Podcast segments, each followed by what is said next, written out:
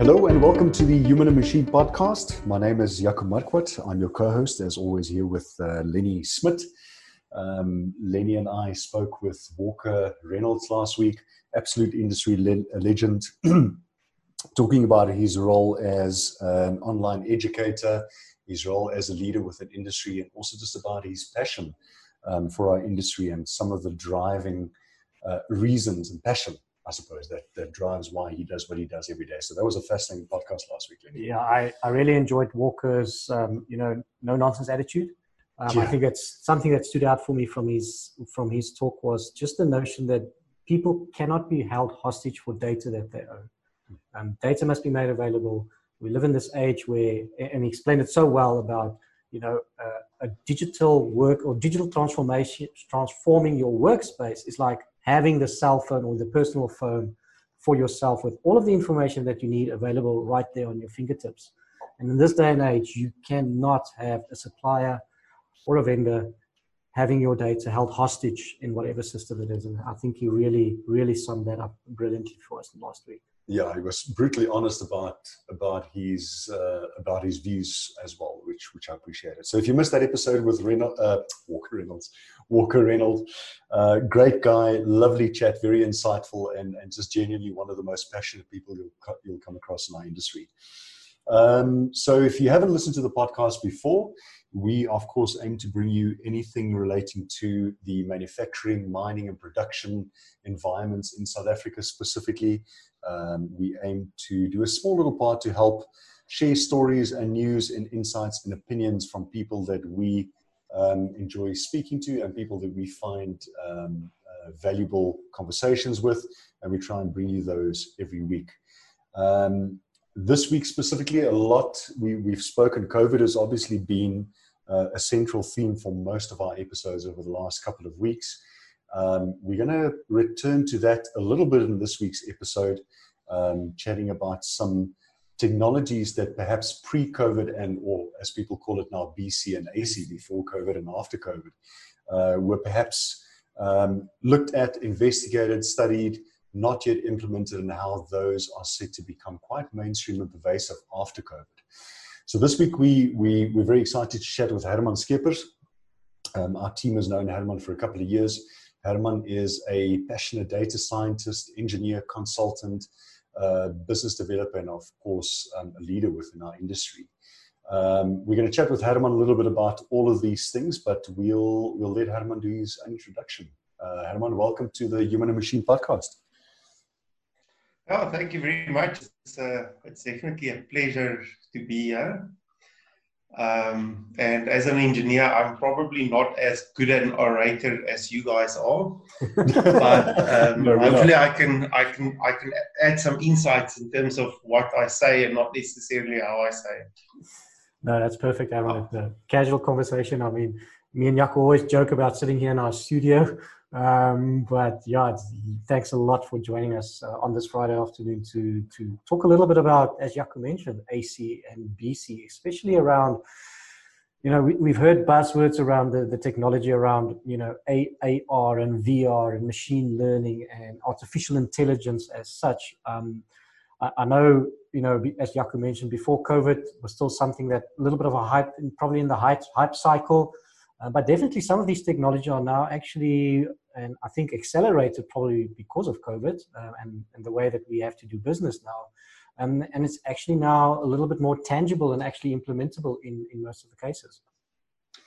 Yeah, I think so. Um, just to uh, a little bit more about myself, I'm, a, I'm an engineer by um, trade and qualification. I've been involved in, interestingly enough, both commercial and industrial IT across multiple industries for I think longer than I'd like to admit at this stage. so I've been fortunate enough to see, you know, many trends coming and going, and many waves of of innovation and technology. So, you know, I think with experience you learn how to to separate the hype from the, um, you know, from what's real and what's going to make a long term contribution and what's going to really really stick uh, uh, um, in you know manufacturing and business in general.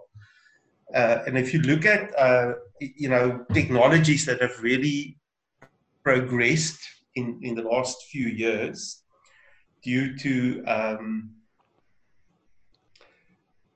I guess, a lot of research funding going into it. Uh, one of them is image processing and machine vision, specifically using deep learning networks and uh, or AI, as, it, as a lot of people call it, as opposed to old-fashioned or, or the, the sort of more traditional rule-based machine vision systems. Um, and if you think about the post and pre-COVID thing, just general business, I think we all realize now that uh, before disruptions of this kind, people can actually work remotely. It, it works well, and um, you know, office workers can work remotely, and you don't have to have so so so many people on the actual factory floor. But what about things like quality control, where it's a complex part that gets manufactured in a you know in a sophisticated plant uh, you know i'm thinking things like uh, printed circuit boards high density electronics uh, vehicle part manufacturing where people necessarily have to congregate and have to be in one fairly confined space to do that mm. and the question is really how could you how could you allow people to do the same job remotely and really augment their expertise using a practical technology that's viable today. Now, there's a, a, a few sorry, drivers here. Sorry to yes. interrupt you. I, I, I, what you mentioned about practicals. So I think we, you know, maybe maybe the the BC and AC view. So so obviously, to your point, for many businesses and many many many manufacturing companies, for that matter, uh, global crises have always presented um, moments of re-evaluation and a new approach. Um, and uh, and what I'm referring to there is the kind of innovation and new that we see in 2003, for example, with the SARS outbreak um, that gave birth to companies such as Alibaba and JD.com. Um, if you look at the crisis of 2008 and 2009, um, it was really the time for American Express and Starbucks um, to pivot to their core business um, and so we're expecting that COVID-19 is going to be no different, that it will, it will definitely force a lot of companies and especially manufacturing, and again, to your point, um, how we use the real or true innovators, people, how we use those people within manufacturing, within the plant floor, um, and how we can maybe pivot uh, where they add value. Um, and I, I, like the stuff that you've mentioned. Now, do you, um, uh, like, sorry, I want to get back to everything that you've mentioned. But the point that you mentioned about the practical things, so I would imagine that before COVID, um, manufacturers specifically, they were obviously evaluating where AI can be integrated and the business cases. Uh, and it, to us, it feels like they never quite uh, they never quite reached that first step to, uh, to assess whether it could be utilized and what value it can add. Do you think that's fair? And do you see that, or, and, and do you feel that COVID was maybe perhaps the push that they needed um, in that direction because they were almost forced to do it? Yeah, I think the the you're right. Um, it was kind of it was fairly a, a lot of point solutions. Um, I, I do have to mention that there are that one of the AI startups that reached unicorn level is in the in the engineering, manufacturing, and mining space. They they are called Uptake.ai, and um, you know one of the things that they allow companies to do is to do essentially fault finding and predictive maintenance on um, they especially big in the North American, particularly Canadian mining industry uh, remotely and with a lot, lot fewer people than they used to. Uh, you know, you in, in Canada, the, the mining conditions are quite harsh, mm. and it's it's often people. It's a fly in, fly out scenario now. The you know, and and and with COVID, it was literally impossible for people to go. So mm. so with you know the trend where you see mining, you know, the all the all the low hanging fruit in mining has been big. People are building mines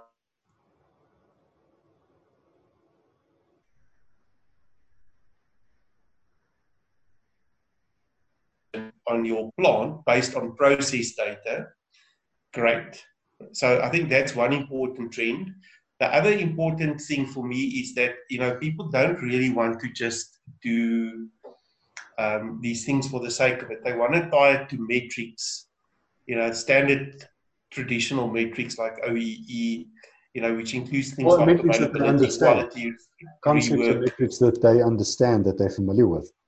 Yes, yeah, yeah. Because I mean, if I'm a plant manager and my KPI is OEE based, I mean, do I really want to put something in where I don't see immediate payback and where I can't integrate it into my existing infrastructure?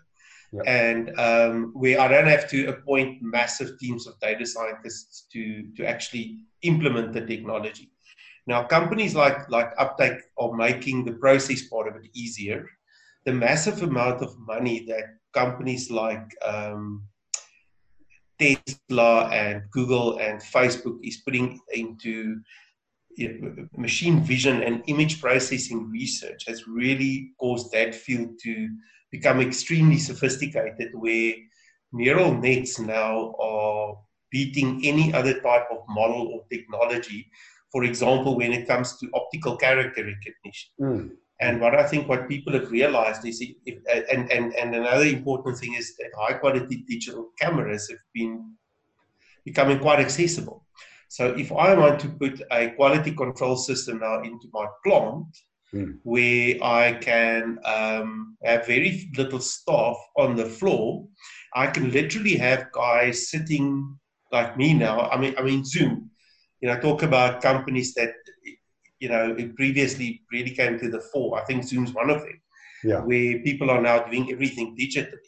Mm. And the same with, uh, you, know, you know, quality control and inspections. I can be sitting quite comfortably in my house with my computer, with my high-speed connection, yes. um, and I can be getting, and, and I can sort of remotely, with robotic assistance on the plant floor or, or, or limited staff, say, well, the AI says this door is defective. It is defective. You know, please, you know, um, do whatever is necessary to to, to uh, what or whatever corrective action my quality management system, uh, you know, mandates under this particular condition. Yeah. So, so I think particularly machine vision and uh, it is one area where it, it's really making a practical difference today. Another interesting thing is uh, another AI development is the uh, you must have seen all these pictures on things like Instagram, yes. where you, you can put ears on a on somebody's uh, head or you know, all sorts of weird things. But exactly the the same technology can be used to create synthetic data. Because one of the big problems with deep learning is that it needs massive data sets for acceptable out of sample performance. You know, in other words, to you know, to put it like uh, in plain English, it takes a long time to learn and it needs a lot of examples, right? Mm-hmm. Um, so a bit like me when I was young, right? I, I had lots of ex- I needed lots of examples to learn something useful.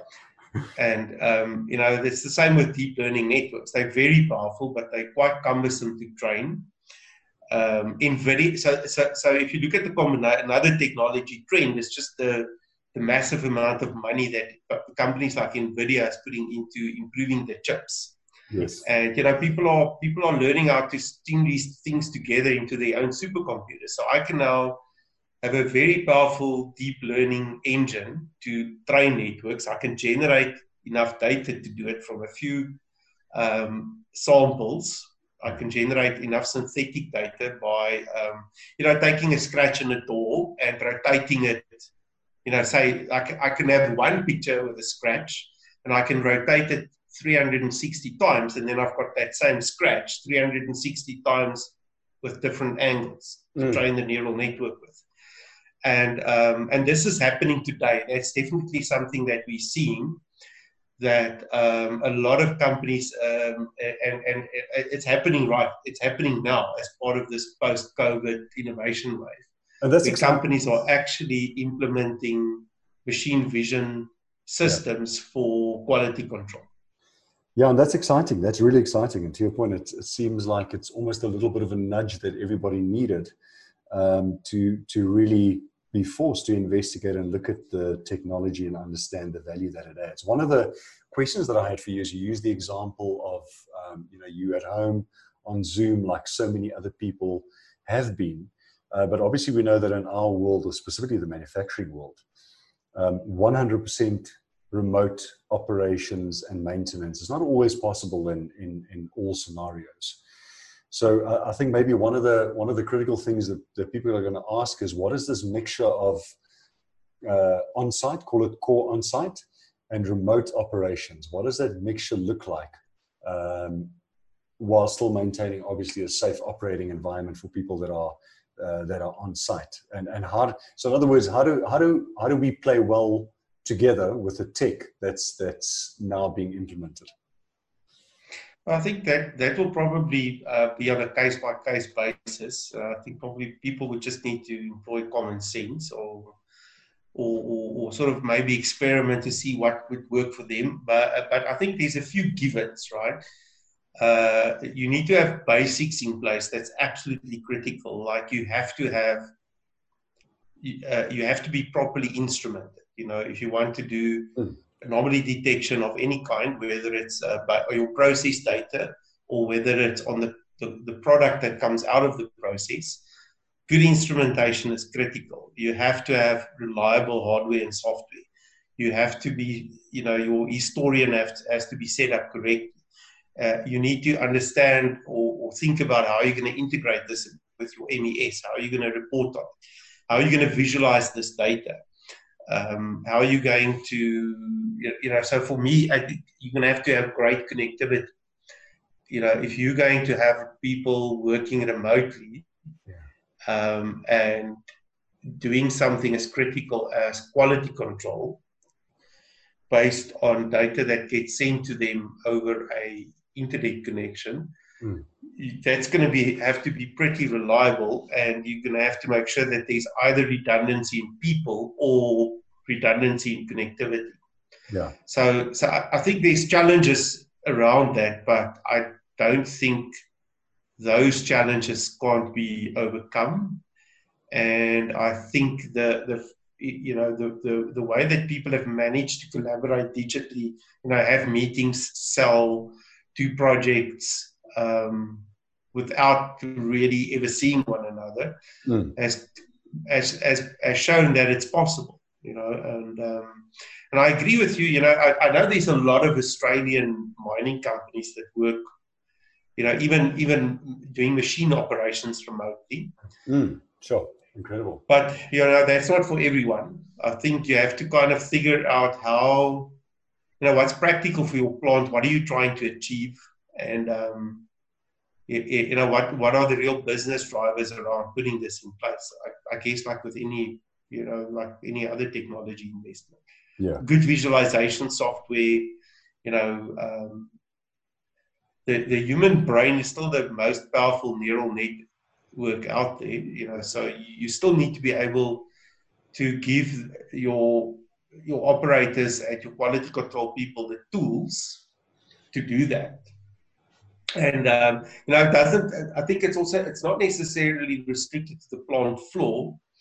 I've got a, um, a friend that does image processing more on the supply chain side of things. You know, where um, the the his AI can basically see whether a truck is full enough or Hmm. You know, if, if maybe uh, that it can pick up, you know, things like trucks being over or underloaded from photos. Hmm. You know, goes to the automated supply chain thing where there's a, there's not necessarily a human being doing inspections anymore. Or, I mean, we, it, it could be augmented, right? Because um, if you have a, um, a large amount of traffic you know, going in and out of a plant or uh, running around a mine or going in and out of a mine. Uh, a person could, could do a great job, but they could miss things.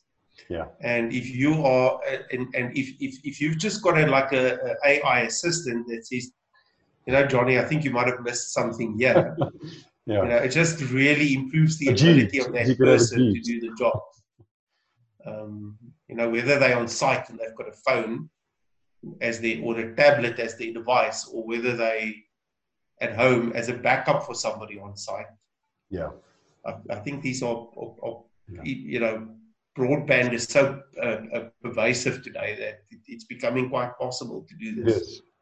And uh, the other thing that you, um, you know, a lot of people, the first immediate reaction, you've probably heard this a million times when they hear AI, is, is the rise of the machines. Uh, we're going to become obsolete, the rise of the machines, they're taking over. Um, you know, there, there's obviously, that's quite an extreme view of, of, of the way things are going. Um, but I think it also presents us as, as human workers and, and empowered human workers a- an opportunity to potentially learn some other skills um, and spend our time in other areas where we can add more value than what we have been doing. Um, that's that's the other way to look at the at, at, at it as an opportunity. No, I agree. I mean, like, like the history has shown that for every major technology revolution where a lot of jobs were lost, an equal amount of jobs were created in other areas. You know, people are, are, needed to, to run these things, to train the algorithms. And I think the other thing that we're seeing is that successful implementations don't necessarily cut cost by uh, getting rid of people, but essentially add value by augmenting the capabilities of the people that's already there. You know, um, I think it's a, it, it's personally having quite a deep understanding, I think, of, of neural nets and how they work and what they can actually do. I would not trust anything to a neural net without any human um, supervision or involvement at some level. It's just not And that's that, science fiction. that's you know, saying a lot coming from my you. humble opinion. Yeah, I think I think Herman, I think a, a lot of people think that you know AI and machine learning always gives you the correct answer, but there's still a lot of false negatives and, and false positives even coming out of those networks. That I agree 100%. The, the sanity of the human brain cannot be understated in this, and and I don't. I, I also don't believe that it's going to be a full on, you know, autonomous solution where where this thing is going to be 100% all of the time. And it, and it does it does give you what you put in, like like anything else. Yep, yep. Uh, uh, um, uh, there are some. There's some. Um, I mean, there's been a lot of progress in in unsupervised learning. You know, uh, where you just sort of give the thing data and it sort of figures out by itself what's normal. But you know, that's not necessarily the greatest way to train a quality control robot in a plant, right? Hmm. F- 50, 50 defective to a client later, it's you know it's learned. It knows now that it what what a defect looks like, but you've lost a lot of money in the meantime. Exactly. So um, and, and and I think the the um, yeah I, I, honestly don't think people need need to worry about the AI and machine learning taking their jobs. Um, I think it's more a case of augmenting people. Um, obviously, there, there are areas where it can do things that people simply can't do. Yes. Uh, And Herman, but that's different because that's creating new value. It's not replacing people. It's Yeah. it's doing new things that weren't. For example, micro defects in high density electronics that were extremely hard to detect previously. Where you can now take a high definition, high quality, and I mean those things are coming off the production line at a massive rate. You know, you can't have a person. You know, so so so it's things that were not possible before you know, uh, that can now be done. It's like saying, well, the telephone took away the job of, uh, you know, who, you know, because like you couldn't talk to somebody in real time over a phone before the phone existed. Uh, People just don't, people sorry. just don't run that fast. So you, you mentioned augmenting um, uh, augmenting I can't remember the term was that you used uh, but basically Yeah, it's- augmenting our efforts human so you're talking about augmentative or augmentive AI um, that's, that basically learn from us as, as am I understanding what that means correctly technically? That it basically learns from us as humans and not exclusively from data? Yeah, basically, because if you think about like how do you a very good example is actually where you where you're doing anomaly detection on a very complex chemical plant, let's say a large compressor with 80 with 80 um, points on the historian, right? Um, there's no way of making for a machine to, to, to make sense of that in an unsupervised way. I studied this quite extensively, and the, the, the, currently today, as we stand, there's no algorithm that can do that. Uh, and I know there's been a lot of progress in in in, um, in, in certain types of neural nets for simpler data where uh, you can do unsupervised anomaly detection, but you're not going to do it for a compressor. There, you need a highly qualified engineer that knows hypercompressors to to to train the machine what data is normal and what's not normal. You're not going to do it without an expert's involvement. You know, so effectively it's knowledge transfer from the expert into the machine. And you know, once you've done it once, it doesn't mean that you know the job's over now because you know what goes on in a in a, in a complex plant like that. Sensors get mm. um, calibrated, you know, they, they overhaul the thing and now nothing's the same anymore. So, you know, it's a continuous job where, where, where somebody that, that where, where subject matter experts have to be closely involved in, mm. in, in making the technology work for you. And it's, it, it, and it's the same with, with, you know, like scratching, scratch detection on a door. You still need somebody to manage the process, to integrate it. You know, you still need like your more traditional uh, technologies and visualization software um, to to make this whole thing work as a coherent system. It, yeah. It's not magic, you know. It's I mean, I coded my first neural network from scratch in C a very long time ago as part of a demand forecasting algorithm at Eskom. You know, and it's just like one, it's like one small piece of a very big system with data collection and um, you know, it's a whole process around it. it it's mm. it, it's just one additional tool in the engineer's toolkit, and that's how I see it. It's not, you know, like a transistor is a tool in my toolkit. So yeah. is a neural net. It's it's not magic. Mm.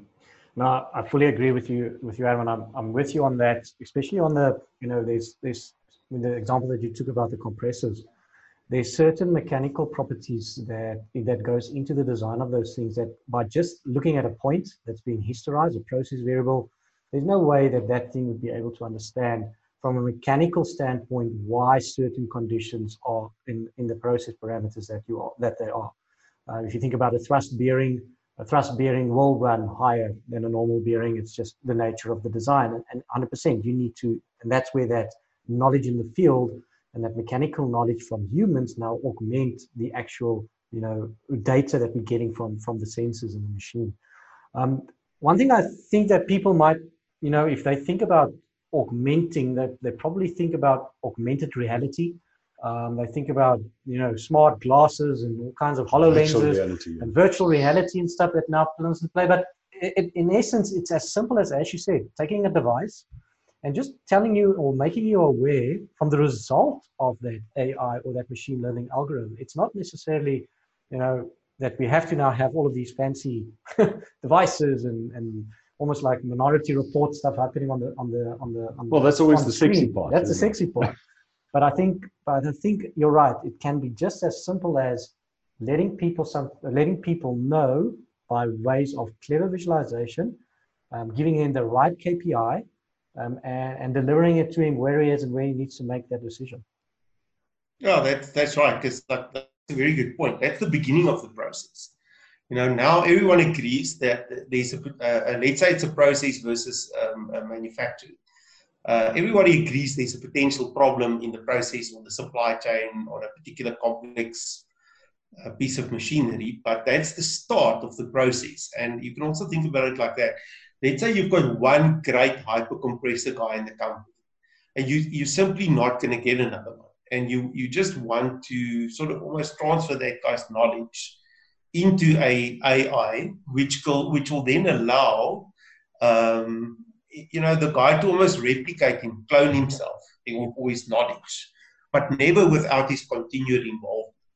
Uh, you know, so it's kind of like getting more out of what you've got, but still the the um, you know all the other stuff has to be in place. You, you can imagine your sensors must be calibrated, your historian must be well managed, your normal visualization, because now you need to drill down. Yes, we, we, we, we think there's something wrong.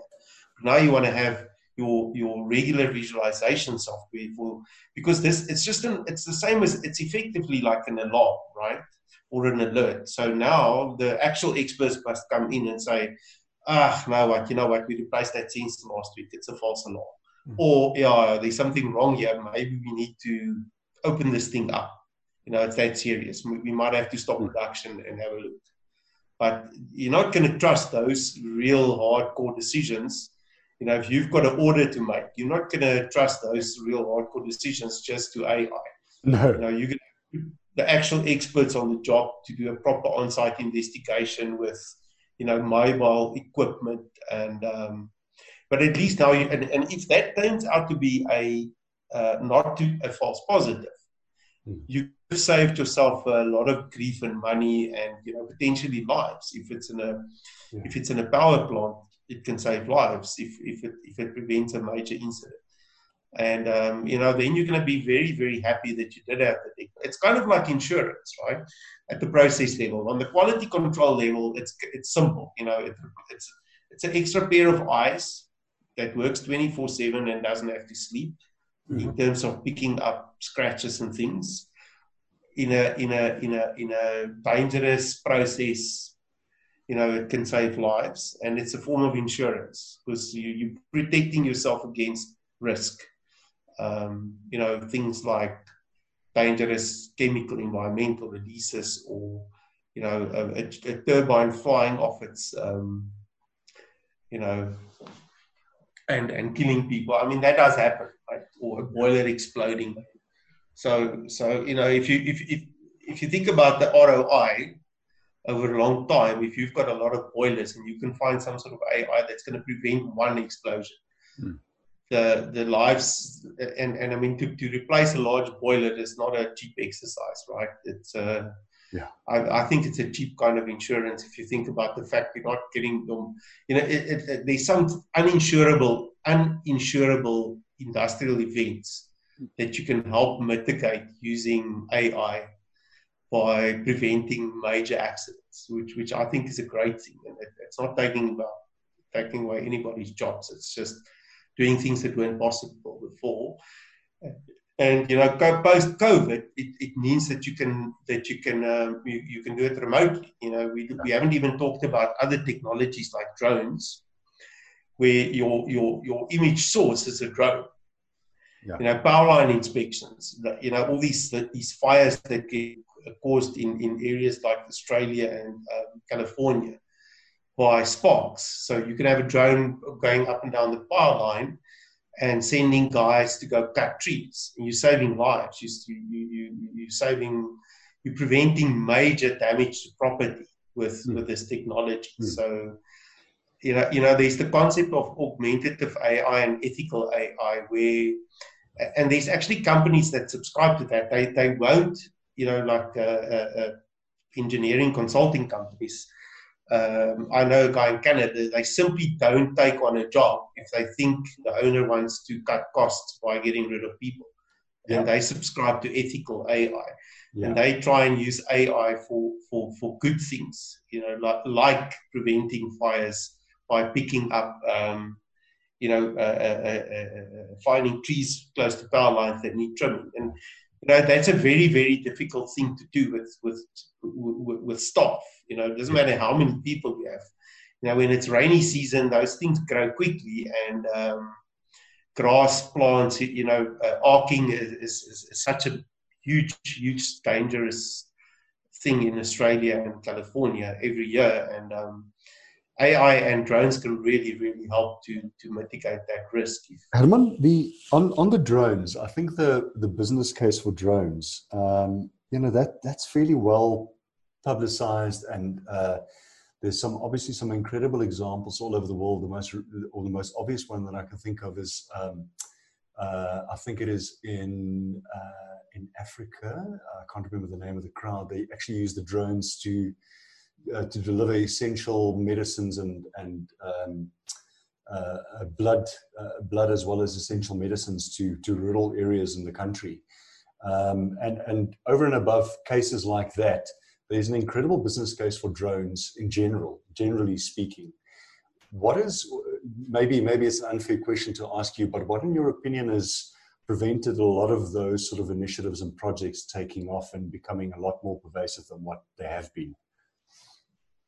Well, I think I think maybe it's also like like some of it and some of the capabilities have been overhyped, and you know there's things like the reliability and you know, there's practical things, challenges that I need that I think need to be solved. You know, for example, the drone going down the power line looking for trees, but then you know flying into the power line and then causing the, the flash over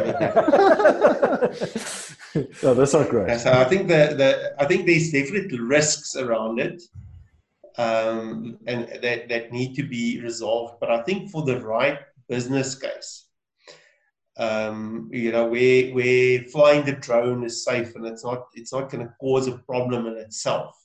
Hmm. Um, like in agriculture, you know, for example, uh, interestingly enough, some of the major AI unicorns are in agriculture. Yeah. Where where drones can identify um, well a combination of satellite and drone photos, uh, which is then image processed by AI, can can really help a farmer. You know, especially if if it's a highly automated scenario to you know pick up potential crop problems um, and and resolve those things a lot faster. And it's, and, um, and when you hear these stories, Herman, it actually sounds it sounds so. How can I say? It sounds so. Oh yeah, of course. I mean, there's a, there's this one um, story of in the ag- ag- agriculture where all they do is they they take a drone, fly it up, they take a picture of their of the um, you know the avo trees or whatever, and just by looking at the color of the green, the color of the green and the tint of the green of the tree, they can immediately identify, you know, does it need more fertilizer? Does it need more um, nitrogen, etc. And when you hear these kind of stories, it's almost like, oh yeah, it's common sense, right? so yeah, it's so, quite so weird. That, that's a brilliant, brilliant example where a combination of a sensor, I mean, a digital camera it's just it's a sensor, mounted on the right device, uh, combined with digital image processing, can add massive value. And um, Still. I know there's a local company that that's doing very well with that sort of technology. And there's a there's a I, I was actually just going through the list of AI unicorns again, AI and fintech unicorns this morning, and um, two of them, two of the international list uh, are agriculture. You know, so and and I think that's another important. Um, if, if you think about modern automated agriculture, in a sense, it's also manufacturing. Um, you know, if you take the whole supply chain up to the the packing store, I don't know what the right English word is, the box, the box store. if you take that into account, you know, it's a um, it, it's kind of like manufacturing, and and it's it's definitely adding a lot of value there, and uh, people are, are, are cottoning onto the fact that, that where it's really happening um, is image processing due to the fact that it's accessible. There are people that can, their skills, you know, locally as well. Um, you know, so if you want to do a uh, image processing quality control project in South Africa today, you can do it. There's no real barriers. There are companies that will do it for you. That you there are there's off-the-shelf technology that you can just buy and install, and, and it, it just it just become an it becomes a normal SI project, you know. And and, and hmm. if you and if you look at your ROI and you know your business case and you and you link it to your normal OEE, no reason why you can't do it today, provided that you've got the rest, you know, the rest in place of your, your sort of industrial IT infrastructure and connectivity. Great. And there's no reason why you can't have people some of some of the people involved in that process, um, you know, sitting at home. Correct. Where you're saving office, you're saving office rent, I guess. Correct. as opposed to just to highlight that that again, uh, if we go back to that that image processing, especially in the in the agriculture, you know, yes, we see the greenery of the trees, but again, a nutritionist, I don't know what they call them, the guys that know what what color green will tell me what um, what chemical or fertilizer you need. There's still that interaction between the human that needs to tell the AI. You know, when you get to this tint of green, it means X, Y, and Z. I mean, we're never going to get away with that very anytime soon. Um, and and one of my colleagues always always says that um, you know what, there's always someone that needs to be able to fix the robots, right? they won't be able to fix themselves. Well, not yet. Mm. Um, so so that's great. I think there's there's opportunities. There's um, new careers. I, I, I, I, don't, I don't even remember the new stats of how many new careers are, are being created every every every year. Um, but this field is definitely opening up so much other possibilities um, for for gener- for generations on possible, you know, careers that doesn't even exist anymore, Mm. or at this point. I fully agree. Um, like you say, it creates new jobs. Exactly. Those digital cameras have to be maintained. Um, it becomes mission critical. So you need people that look after the IT infrastructure to make sure it's 100% reliable because now it's so critical to your quality control, to your OEE. And um, yeah, I fully agree. It's a, I, I, I'm personally quite excited about um, some of the the practical aspects of AI that we're seeing now. You know, the post hype and the post COVID if you if you want to call it that. And I, I firmly believe that one of the winners, where I, uh, if I was a plant manager or owner today, that I would seriously look at would, would be AI-enabled image processing for quality control. It's not hype; it's real, off the shelf. Buy, integrate, get a SI. Um, integrate with the rest of your industrial IT infrastructure. It's, it's a practical thing that you can do today and on the supply chain side. Yes. Yeah, we've seen some great we've seen some great um, stories coming out of SIs in America, where they use exactly that drone technology with image processing uh, on landfills, where they detect um, e- excessive methane leaks in landfills, potentially stopping fires in landfill sites. So there's definitely case studies and real case examples of how this can be definitely implemented. Um, and as you said, Herman, it's it's not hype. Maybe on hype, what do you what do you we know image processing that's real that's happening that, that you can do but what do you feel is what's going to be next Yeah, and I almost want to ask Herman if we so if we're talking about uh, augmentative AI, um, and let's call it if we if we're looking at this AI centered business or a human powered AI business, uh, what are what are some of the key things that that you think are going to be good, solid requirements, uh, trends, uh, hypes, things that are that are practical that's that's going to help us focus on creating a or not help us but help people and manufacturers focus on becoming a successful AI centered uh, business. Well, I think that the, the probably the first and foremost thing is that uh, one has to be pragmatic in terms of there must be a real business case. And then I think is I, I think a healthy balance between R and D, self experimentation, and off the shelf technology. You know, don't blow the budget on trying to don't blow the budget on hiring some expensive consultant and you've got nothing to show for it at the end of the day. Uh, I think there's enough off the shelf technology from companies like Uptake and, uh, and, and others, you know, to, to make an investment with, with a guaranteed return. Mm.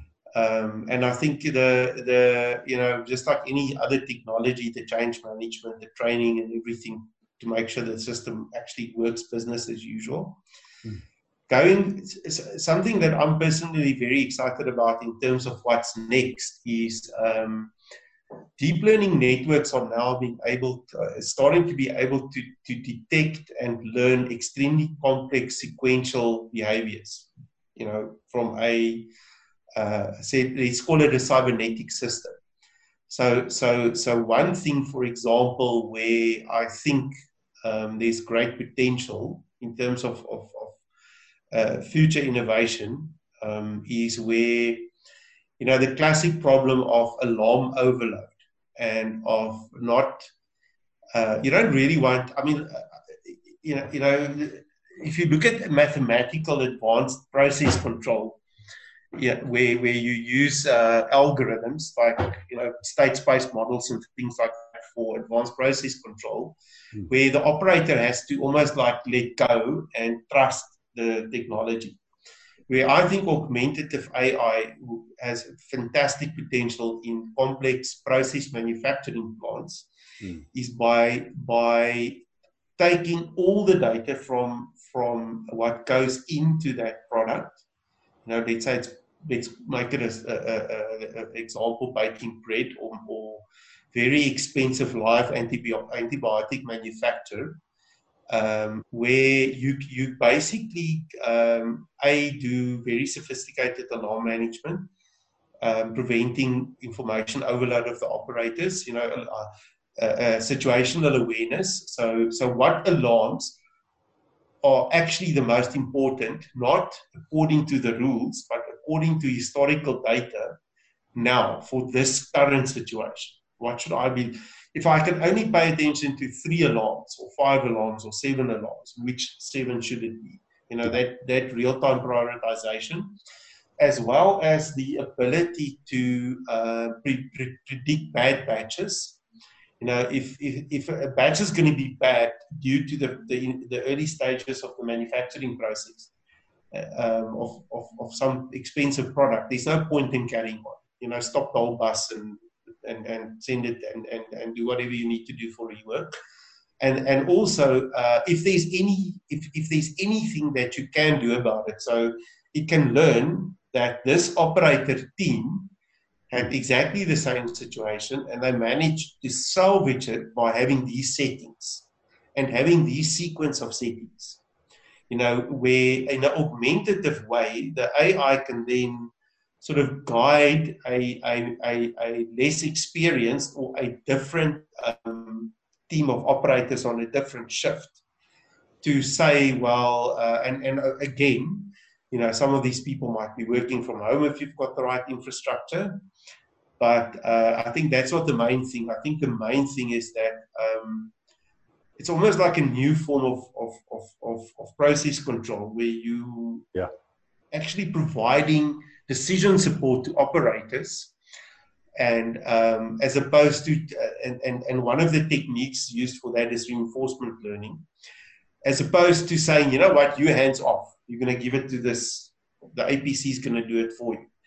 Um, and and this is also current reality. It's already starting to happen. There's a, a company in the uk that's done some projects like that where they provide mining operator decision support um, you know, on things like tailing dams and, and, and, and, and, those, some of the other gold mining processes, where they've actually, I know they've done projects in local mines that, that um, has provided value and has been successful um, in terms of operator decision support by learning complex sequential behaviors and, and being able to provide advice on what works and what doesn't work you know, not based only on the current information in the census, but on the history, on the on the recent history of, of either a you know a continuous process or a batch, which which I think is also real, um, because the technology is maturing and it's not it's not taking over the world stuff. It's just decision support, so it's not threatening. Mm-hmm. The operator can ignore it his boss might say, "Well, you had this advice and you, you know, you screwed up this." exactly. You know, so so the, the but the nice thing is it's it's a natural, non-invasive process, and the organization, the combination of management and operators will naturally adapt to it as they see that it works. Yes. Um, and, and I think that's another. I think that's something that for the future that that that's maybe it's not as sexy as image processing, but also, I, I, but I think it can add value and it, without being seen as a hype or invasive or yeah. a threat to jobs, and, and, and without annoying the operators, if you yeah. to be blunt. I think it's all sexy. It's all very, very exciting stuff. Um, I think, sure, Lenny, I think we, we're close to our time. Um, Herman, a couple of key takeaway thoughts for me, um, and probably the most, the ones that stuck out for me the most. I think even with AI at its core, when we're talking about the, I, I hate to refer to the term of the new way, but let's not call it the new way, let's call it uh, AC after COVID. Even with AI at its core, um, it's crucial to understand that it's not a zero human mindset. And in fact, uh, to your point, augmentative AI will learn from us um, and it will teach us also in ways that we can trust. Um, and that's obviously going to play an essential role in just the continuation of what we currently have as the fourth industrial revolution. So that was a key takeaway for me. Yep, very well summarized. I, I think you, you probably summarized it better than I could, and I'm going to try and remember what you said. um, Herman, last comments from me. Um, I know it's not it's not in, for the for now. Obviously, it's not the intended purpose of of it, but uh, it's, it's, probably going to help people more with spinal disabilities, uh, Alzheimer's, a little bit of dementia. But obviously, I'm talking about Neuralink.